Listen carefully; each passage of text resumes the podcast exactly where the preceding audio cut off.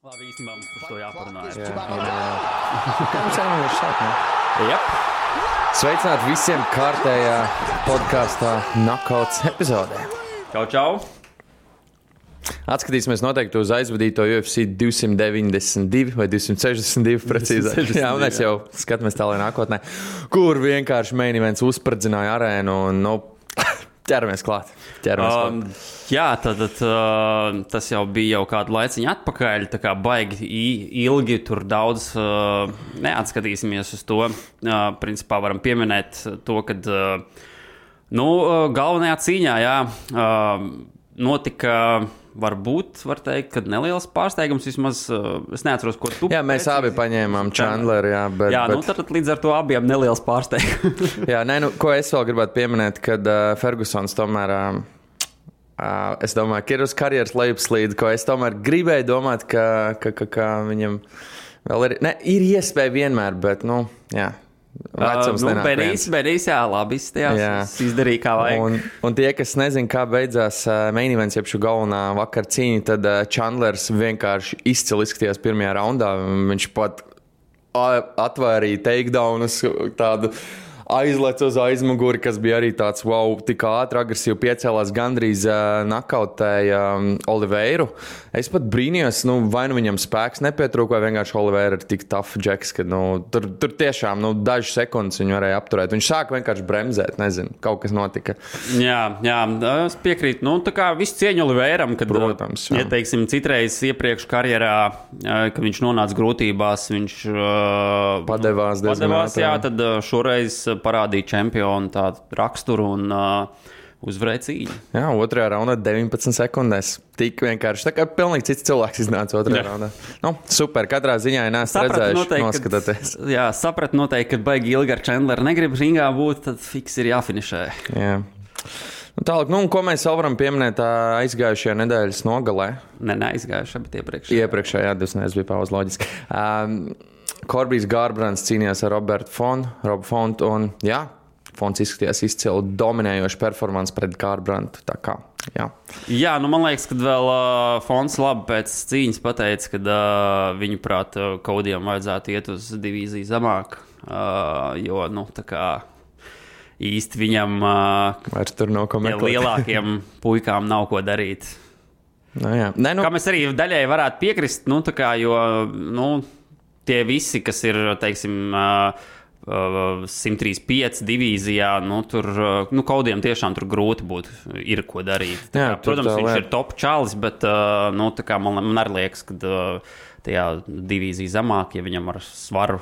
Tā kā sasniegšana nav problēma, tad nu, tas ir tas, ko viņam Jā, es teikšu, viņam arī bija tā diezgan riskanta cīņa, jo ja viņam bija iespēja kā gaidīt par titulu, cīnīties, apstāties nākamā nedēļa ir cīņa par titulu. Jā, bet, nu, es saprotu, viņu arī kā sportistam gribas sacensties, un, un, un nu, varbūt šis viņam pierādīja to, ka jā, jākāp zemāk. Tā kā tālāk, bet, nu, ķeramies klāt šī Jā. brīža. Tātad šonadēļ būs cīņas beidzot, nevis tā kā pagājušā nedēļa. Skumja nedēļa. Jā, ir Apexā atpakaļ. Tātad, Mazajā ringā, jā, oktagonā. Bez uh, skatītājiem. jā. Tā kā uzreiz nebūs vairs teiksim, tāds, uh, Hypes. jā, kā iepriekš. Bet, nu, katrā ziņā interesants cīņas. ā, Dažas tādas, ā, par kurām var mazāk kaut ko pateikt, dažas, kur var aizrunāties. Jā, mēs jau aizkadrā uzreiz pa pateiksim, ka uh, prelimos uh, cīnās daudz zināmāki cīkstoņi, piemēram, Mr. Finlands un arī Ilīra Latifē. Tā kā, Jā, nu, diezgan daudz, protams, nu, tā kā tāda leģenda kā Ilīrs Latīfī, protams, tur jebkurš, man liekas, kad hardcore uh, MMA fans labprāt gribētu redzēt, kā viņš uh, pirms kādas cīņas uh, zirgā tādā iejā iekšā arēnā. Tur tad vēl, protams, ir vēl tāda cīņa kā Francisko Trinaldo, Muslims Salikovs, arī tur uh, divi tādi kraftīgi veterāni, Jā. kas uh, noteikti nekad garlaicīgas cīņas neaizvada. Nu, jā, uh, bet ķeramies klāt tad uh, mainkārdam. Pirmā cīņa Toms Brīs pret Antonio Ahojo no Brazīlijas. Uh, Brīs, starp citu, no Lielbritānijas. Jā. Uh, WhatsApp. WhatsApp. Uh, Tom, uh, Tom Brīsīs jau bija pamanījis iepriekš. Uh, viņam arī karjerā, es teikšu, ka ir tāds uh, amerikāņu kalniņi, ir uh, daudz augšā, daudz lejā. Uh, man liekas, ka pēdējo cīņu viņi abi ir zaudējuši, bet Tom Brīsam uh, tādu highlightos izceļ priekšpēdējo cīņu, kur viņš ar taisno sitienu principā apstādināja sev pretinieku. Tā kā jā, viņš ir paņēmis ik pa laikam pauzes. Par Antoniju es zinu mazāk, bet kas ir jāpiemina, viņi abi īstenībā ir diezgan cienījami arī uz zemes, lai gan ļoti bieži ir izvēlējies cīņas aizvadīt stājā. Tā kā cīņa var beigties dažādi, es nebrīnos, ka cīņa arī nokļūs uz zemē, jo, nu, paši mēs zinām, tas vienmēr atkarīgs no spēles plāna. Redzēsim, o, oh, nesanāk viņu nakautēt, labi, mēģināsim uz uh, cīņu partneri aizvadīt. Bet uh, man lo, tomēr šķiet, ka Toms Brīsīs ir nedaudz pieredzējušāks. Uh, viņš māca atrast finišus, vai viņam tas izdosies. Es nezinu, es gribētu domāt, ka jā, ja aizies, aizies cīņa līdz tiesnešiem, es pat nezinu, kurš var uzvarēt. Cīņa var arī beigties ar dalīt tiesnešu lēmumu, bet kā favorīts izvēlos Tomu Brīsu. Tā, tā ir mana izvēle šai cīņai. Tālāk. Aiziet. Uh, tā, nu, es teikšu tā, ka. Uh, Uh, es piekrītu, ka viņi abi ir tādi, nu, uh, pirmkārt, jāpiemina koeficienti. Ir, uh, ir 1,38 uz Tomu Brīsu un 2,95 uz Ahojo. Uh, mm. Kas, uh, ko man vēl gribējās pieminēt, ir tas, ka uh, Antonio uh, ir tāda izšķiroša cīņa. Viņam ir, teiksim, uh, līdz šim ir bijušas divas cīņas, UFC, abi ir zaudējumi. Tā kā, Jā. principā, uh, Bet ar ja tiesnešu lēmumu, vai ne? Jā, jā abi bija uh, ar tiesnešu lēmumiem. Tur, uh, teiksim, uh, pirmajā viņš cīnījās par tādu Andreju Muņģis, kurš. Nu, ab, abas cīņas īstenībā bija diezgan līdzīgas, manuprāt. Nu, Uh, Ahojo ir tāds, uh, viņam ir aktīvi legkiki, uh, nu, ar kājām viņš uh, daudz, daudz izpilda sitienus. Uh, Un uh, no distances uzbruka. Nu, viņš ir tāds tipisks strikers, un līdz ar to iepriekšējie divi tur, uh, pretinieki, Muņis un Derons Vins, uh, viņi izgāja ar līdzīgu game plānu, kur uh, vienkārši gāza gar zemi un kontrolēja viņu. Un tādā veidā arī vinnēja raundus. Uh, līdz ar to, kā, ja, ja nemaldos, pirmais bija uh, pirmo cīņu uzvarēja ar uh, dalītu. Nē, ne dalītu, bet tieši. Uh, visus raundus uzvarēja Muņģis un uh, Derons Vins. Tur man liekas, ka pirmajā raundā tieši Ahojo vinēja. Uh, bet, uh, nu, respektīvi, šā vai tā viņi tā kā abi kontrolēja uh, cīņu, nogāžot viņu gar zemi. Un uh, tas it kā būtu, manuprāt, uh, tas uh, perfektais game plāns, kā, kā uzvarēt šādu cīkstoni.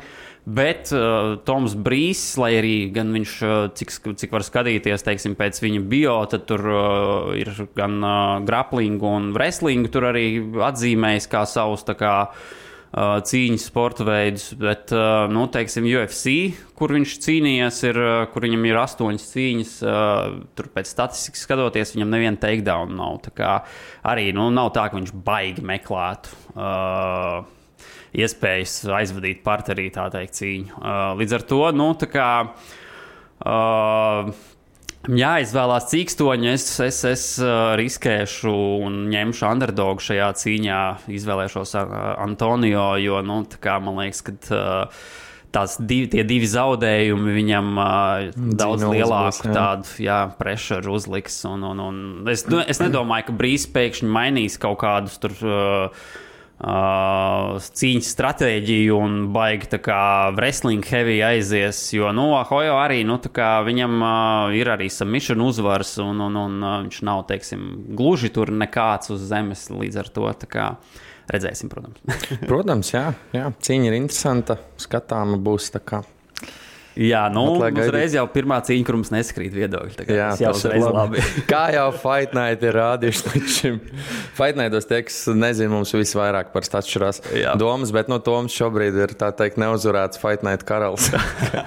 jā, nu, redzēsim, jā. jā. Laižam tālāk. Aiziet nākamās cīņas Duško Todorovičs pret Gregoriju Rodrīgēs, Middleweight divīzija, koeficients 167 uz Todoroviču un 220 uz Gregoriju Rodrīgēs. Jā, nu atkal uh, interesanti koeficienti. Uh, jāpiemina, ka Rodrīgezam šī būs debija UFC, ja nemaldos. Jā. jā. Un, uh, jā, nu, dus, Duško neliels tāds hype trains, uh, viņu, viņu reklamē. Viņš uh, nav slikts, viņš vēl ir gana jauns, bet Toms pareizi pieminēja aizkadrā, ka viņam patīk cīnīties ar diezgan uh, nolaistām rokām, ar tādu augsti paceltu žokli, līdz ar to viņu var nakautēt. Jā, nu viņš labi izvairās līdz šim, cik ir redzēts, teiksim, tajās cīņās, kas ir teiksim, tajā pašā fight pasā pieejams. Bet, uh, Bet, nu, es domāju, pret uh, tādu augstu līmeņa strikeru viņš, uh, viņam noteikti uh, grūtāk varētu arī. Arī fakts, jā, tieši tā. Nu, un kas jāpiemina, Rodrīgas um, cīņas vārds ir uh, Robocops. viņš ir zināms ar nakautiem, un, ja nemaldos, pēdējās cīņas tieši ir uzvarējis ar uh, tehniskiem nakautiem un nakautiem. Tā kā uh, ļoti interesants uh, matchups uh, Rodrīgasam lieliski iespēja sev pierādīt. Uh, Duško lieliski iespēja parādīt, ka ir līmeņi šajā sporta veidā, kā parasti saka. Es tomēr iešu ar favorītu un uh, palikšu pie Duško, bet mēs nekad nezinām. Ik pa laikam ārpus UFC ir tik daudz izcilu cīkstoņu, kas vienkārši ierodās un parāda, kur vērš ziemā. Tā kā jā, nu, es izvēlos Duško, bet you never know. Nevar nekad zināt, kā cīņa beigsies. Jā, uh, nu es šajā cīņā arī izvēlēšos Tudoroviču, lai gan, jā, protams, kā es teicu, tad man, man vismaz likās, ka teiksim, uh, viņš uh, var, var, var viņu, teiks, uh, tā teikt, uh, nu, uh, labs strikers, uh, var, var labi kā, tikt galā uh, ar, ar, ar uh, šo cīkstoni. Uh, Bet, uh, nu, Gregorijs tur, jā, nu, tiešām uh, šī būs viņa debija UFC. Viņš iepriekš uh, Dana White Contender Series mēģināja uh, kvalificēties. Uh, tur gan viņš pirmajā raundā jau ar nokautu zaudēja, uh, pēc tam uh, aizvadīja divas cīņas tādā organizācijā kā LFA. Nu, es apstājos tās cīņas, nu, tur tie pretinieki. Uh, nu, nebija tādi gluži UFC līmeņi, teiksim tā. Uh, Nebija, protams, jau nu, arī tur galīgi boxmais, bet uh, katrā ziņā, jā, UFC noteikti ir daudz spēcīgāks līmenis. Uh, un redzēsim, vai tieši pret Doroviču arī viņam, teiksim, uh, sanāks gūt uzvaru. Es gan šaubos šajā ziņā. Tāpēc arī izvēlēšos uh, Todoroviču kā uzvarētāju. Ok, skan labi. Tā kas mums ir nākamā cīņa, ir Santiago Ponzinibio pret Miguelu Bajecu. Velterveida divīzija, uh, koeficients 1,98 uz Ponzinibio un 1,80 uz Bajecu. Nu, jāpiemina atkal, ka Ponzinibio um, bija ieturējis diezgan lielu pauzi, tad viņam bija dažādas traumas, uh, veselības problēmas. Un tad, kad viņš atgriezās, piedzīvot diezgan smagu nakautu zaudējumu. Jā. Un, nu, neizskatījās labi. Nu, nevar teikt, ka viņš izskatījās slikti, bet nu, es teikšu, viena no viņa sliktākajām performancēm. Protams, tas laiks arī nebija tik daudz, tur nepilns pirmais rauns. Savukārt, Migels līdz šim ir neuzvarēts. Viņš ļoti izteikti cenšas meklēt finišus, un jā, viņš ar pēdējo cīņu ieguva savu pirmo submission uzvaru savā UFC karjerā. Um, To sakot, es teikšu, ka mm, Miguelam šis ir tāds nu, ļoti, ļoti liels izaicinājums, jo Ponzinībio, ja viņš var izskatīties tā, kā viņš izskatījās pirms pauzes, viņš bija tāds neuzvarams, diezgan iespaidīgs. Viņam bija baigi, baigi solīda cīņu uzvaru sērija. Septiņas cīņas. Jā, nu tas ir diezgan iespaidīgi, tīpaši šajā divīzijā. Jā, jā nu viņš arī uzvarējis. Tur Korta Magija bija. Uh, Gunārs Nelsons. Uh, jā, Gunārs Nelsons, tas pats Maiks Perijs. Uh, tur uh, pirms lielās tās pauzes viņš Nīlu Magniju uzvarēja. Jā, tā kā nu. Bet es nezinu, es, es Miguelu jau biju ievērojis iepriekš. Nu man, man liekas, ka Miguels ir tāds izsalcis, jauns, un uh, viņam ir tas. Um, Kāpēc viņam galvā ir tas, ka viņš vēl ir neuzvarēts, un, kā, un tas dod baigo pārliecību. Protams, vai ar pārliecībiem pietiks pret tik pieredzējušu cīkstoni, es nemāku teikt, jo, kā jau mēs esam iepriekš. Uh, redzējuši, ka pieredze ļoti lielu lomu spēlē šajā sporta veidā. Īpaši atkal atsauksimies Oliveru. Vienkārši veterāns atrod veidu, kā uzvarēt. Viņš izdzīvo to vienu raundu un bēmas nākamajā iznāk un dominē. Bet man tomēr šķiet, ka Miguels ir uh, gana vispusīgs cīkstonis. Kā jau minēju, viņš meklē finišus un uh, nu, es domāju, ka viņš var vinnēt šo cīņu. Tā kā jā, es iešu ar uh, Miguelu. Miguelu. Jā, uh, runājot par pieredzi, viņš uh, ne savā pēdējā, bet pirmspēdējā cīņā uzvarēja Matu Braunu. Jā, to es atceros ar nakautu vēl pēc tam. Jā. Un uh, Mats Brauns pirmajā raundā arī bija tā kā. Uh, veids labus sitienus, kur Bēcis izskatījās, ka uh, varbūt varētu arī krist un, un, un, un cīņa beigties, bet uh, izturēja un uh, otrajā raundā jā, uzvarēja. Tā kā uh, noteikti, kad zina, ko darīt ar pieredzējušiem cīkstoņiem. Es domāju, ka viņš ir, kas, kas man liekas, kad ir izšķirošs šajā cīņā, ir tas, ka Bēze ir daudz ātrāks, eksplozīvāks. Uh, Santiago, nu, man, man ļoti patīk šis cīkstons. Uh, likās, uh, varētu būt interesants, jā, tieši tāds kontenders uh, tajā divīzijā, bet uh, nu, tā lielā pauze un arī tā pēdējā cīņa baigi lielo pārliecību viņā neveicina. Un, uh, es domāju, ka Bēze uzvarēs šo cīņu. Jā, nu, protams, ā, Santiago šī ir iespēja teikt, aiztaisīt mutes tiem, kas ā, nu, viņu ir jau Mums. norakstījuši, arī mums, jā, vai ne? Bet, bet jā, nu, piekritīšu ātrums. Matt Brown performance. Un, jā, nu, mēs ejam ar Miguelu. Un uz šīs skaistās nots mēs paņemam nelielu pauzi un atgriežamies. Jā, pēc brīža. Un Let's go! esam atpakaļ. Jā, un ķeramies klāt uzreiz nākamajām cīņām. Tātad uh, būs nākamā cīņa Romanis Dolīdze pret uh, Lauriano Staropolī, Midluveight divīzija. Uh, koeficienti 1,67 uz Romanu Dolīdzi un 2,20 uz Lauriano Staropolī. Atkal izteikts underdogs. Jāpiemina uzreiz tas, ka abi cīkstoņi atgriežas pēc zaudējuma.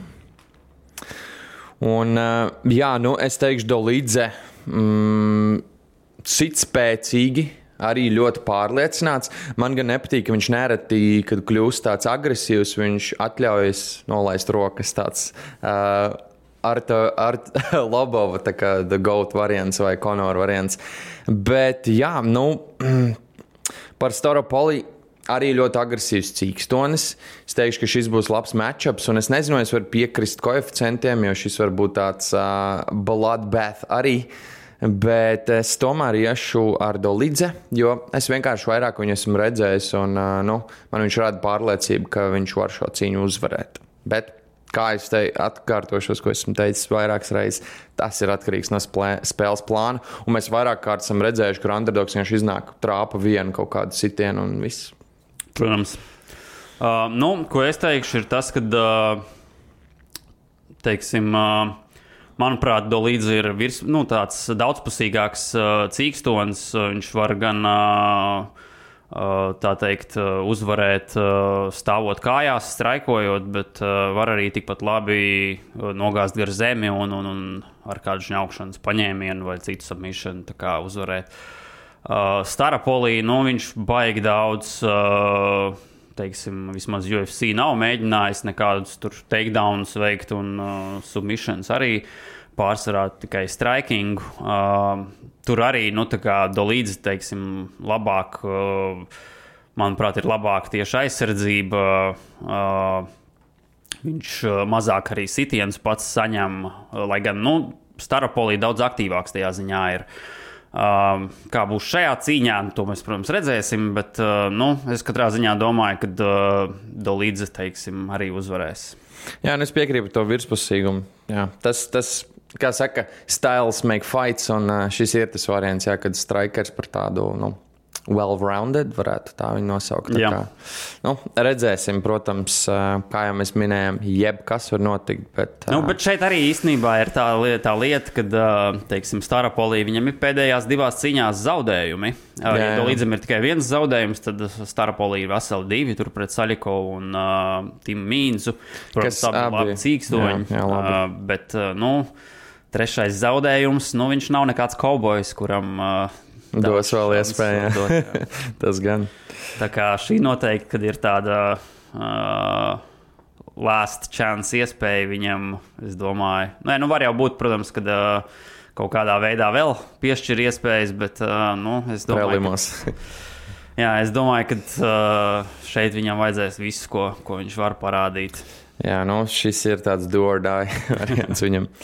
Tā kā jā, nu, mēs abi ejam ar to līdzi, bet nekad nevar zināt. Un runājot par nekad nevar zināt, uh, galvenā cīņa un co-main events ir heavyweight, un ar heavyweightiem nekad neko nevar zināt. Jā. Atliek citreiz mest monētu vai vienkārši pamirkšanāt acis, un cīņa ir beigusies. Ir, uh, man burtiski ir tieši tā arī gadījies, ka uh, dažās heavyweight cīņās, kad uh, bišķi, bišķi novērs acis no ekrāna un viss. Kāds jau guļ. Tātad, ok, ķeramies komēnam klāt. Uh, Volts Haris pret Marcinu Tiburu. Uh, 2,40 uz Voltu Harisu un 1,55 uz Marcinu Tiburu. Jā, nu, šī ir cīņa ļoti tāda. Interesants matčups, tāpēc ka abi atkal atgriežas no zaudējumiem. Tibūra ir zaudējis Augusto Sakai, kas cīnīsies galvenajā cīņā. Savukārt Valts Harris arī nu, zaudējis tādiem ā, cienījamiem pretiniekiem, kā piemēram Overīms, bet viņam arī ir diezgan solīds uzvars, jau tādi visādi lidojošie ceļi tur pret izteiktiem grapleriem. Bet, Tas, ko es laikam galvenokārt gribu pieminēt, nu, labi, ok. Tibūru var nakautēt. Nu, jebkuru heavyweight var nakautēt lielākoties. Nu, ja tu neesi ganu. Bet, nu, jā, doma saprat.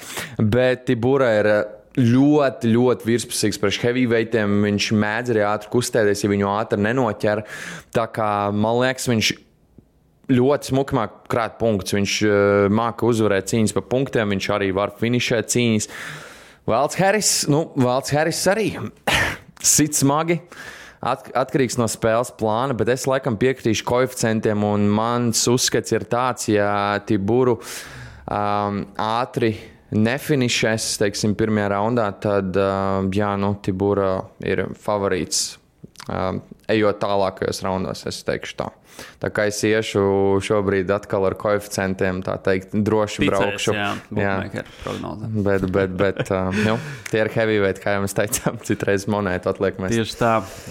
Jā, nu, abi ir uh, tādi diezgan uh, jau gados veterāni. Harisam 37 gadi, Tiburam 35.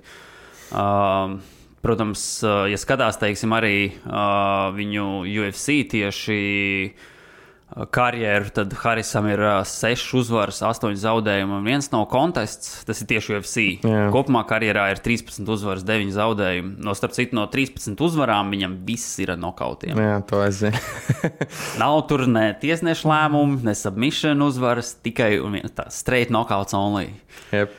Uh, Tiburam uh, viņam ir vairāk cīņas. Viņš uh, noteikti, man liekas, ka cīņu ziņā ir pieredzējušāks uh, cīkstonis. Uh, jā, arī, ja skatās, teiksim, pretiniekus, tad, uh, nu, Harisam tur, uh, protams, ir cīņas pret Overīm un Volkovu, kuras tā īpaši varētu atzīmēt. Nu, tur viņš abās, protams, zaudēja. Bet uh, Tiburam, teiksim, uh, nu, ir, ir uzvars pār uh, tādiem. Uh, Zināmiem. Zināmiem vārdiem, jā. Labi, viņš tur ir zaudējis Verdumam un Erikam Levisam, jā, jā. tam pašam Sakai, kā tu arī pirms tam pieminēji. Bet nu, viņam ir uzvars par Arlovski, uh, Benu Rothwellu, Gregu Hārdiju tieši pēdējā cīņā. Es piekritīšu, ka man liekas, ka Tibura ir daudz tāds uh, pilnīgāks, daudzpusīgāks cīkstonis. Uh, Un tas arī man liekas, ka šajā cīņā kā, būs arī tas noteicošais faktors. Es domāju, ka uh, viņi ir kārtīgi Volta Haris izpētījuši un uh, nemēģinās tur uh, nekādus brīnumus darīt. Uh, un- un- Riskēt un, pārāk, jā. Mēģinās viņu gar zemi dabūt un, un, un uh, tādā veidā arī finišēt uh, cīņu varbūt tā. Tā kā es arī izvēlos Tiburu šajā cīņā. Ok, ok, ok. Nu, un ko? Main events. Jā, Divi smagi sitoši kuģi, sauksim viņus īstajos vārdos. Viņi ir tiešām smagi situoši. Tātad Džairs ziņo Rozenštruiks pret Augusto Sakai. Uh, 1,76 ir uz Džairs ziņo Roz- Rozenstruiku. Uh, un, ah, ir jau 1,78, ap cik ir bijis pat uh, pacēlies koeficients. Okay. Un 2,02 uz Augusto Sakai. Tā kā, nu, kā līdzīgi pēc koeficientiem, uh, neliels favorīts ir uh, Džairs ziņu, bet uh, Dom Blink. Jep. Nu, jā. Uh, Rožens Strojks ir uh, zaudējis divas cīņas tagad. Uh, vienu ar nakautu pret Inganu un uh, pret S, s, s, s, es viņam uzvārdu neatceros, un vārds arī ir viņam saudabīgs. Sils Gain. Jā, Sils Gains. Uh, kurš ir jā, nākamais, tā teikt, jau līnijā uz uh, titulu cīņu? Gaņē. Tā. Jā, potenciāli.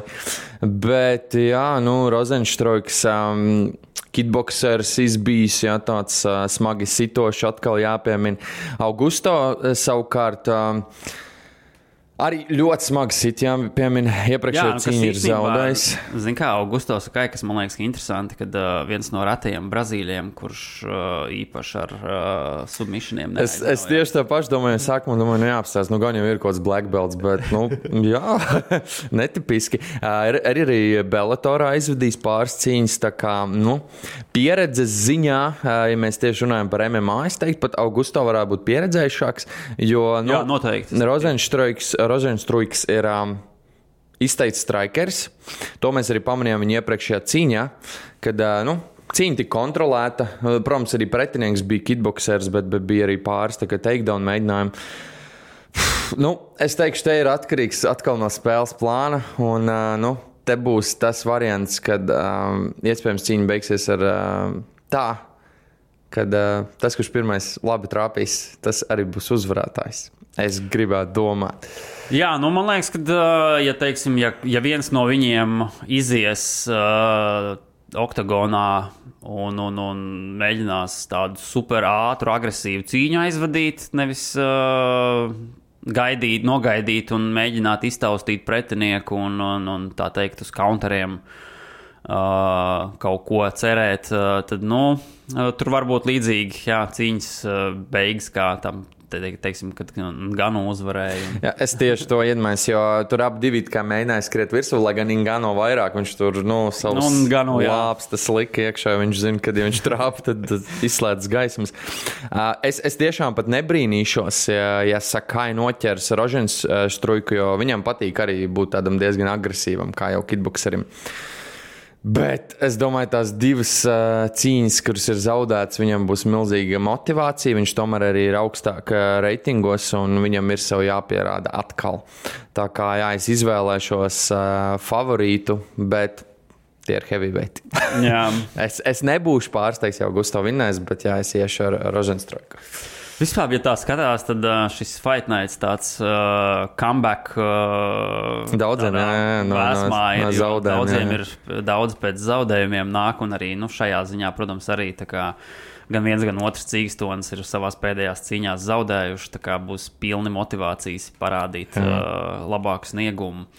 Uh, nu, manuprāt, uh, teiksim, ja skatās te, pēdējās cīņas, tad uh, Sakai, teiksim, tur uh, zaudēja Overīmam, Overeemam, jā. ko starp citu Rozenštrūks ir uh, uzvarējis iepriekš. uh, Tā kā var mēģināt kāds paralēls tur vilkt. Es nezinu, vai tas ir prātīgi, bet, nu jā. Nu, Uh, jā, piemēram, Kovarīms arī ir tā kā K1 čempions, un tad tur tāda nu, stājā cīņa.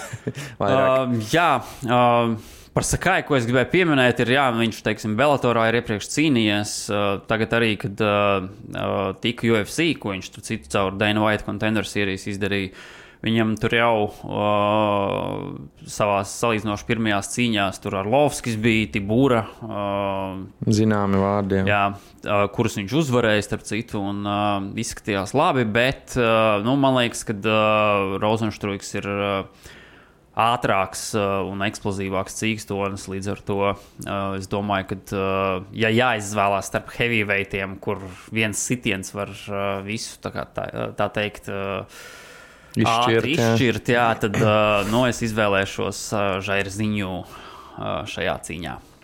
Okay, tad īstenībā mums tikai atšķirās viena cīņa, kas ir uh, pirmā cīņa. Toms Brīsīs pret Antonio Aroja. vai ne?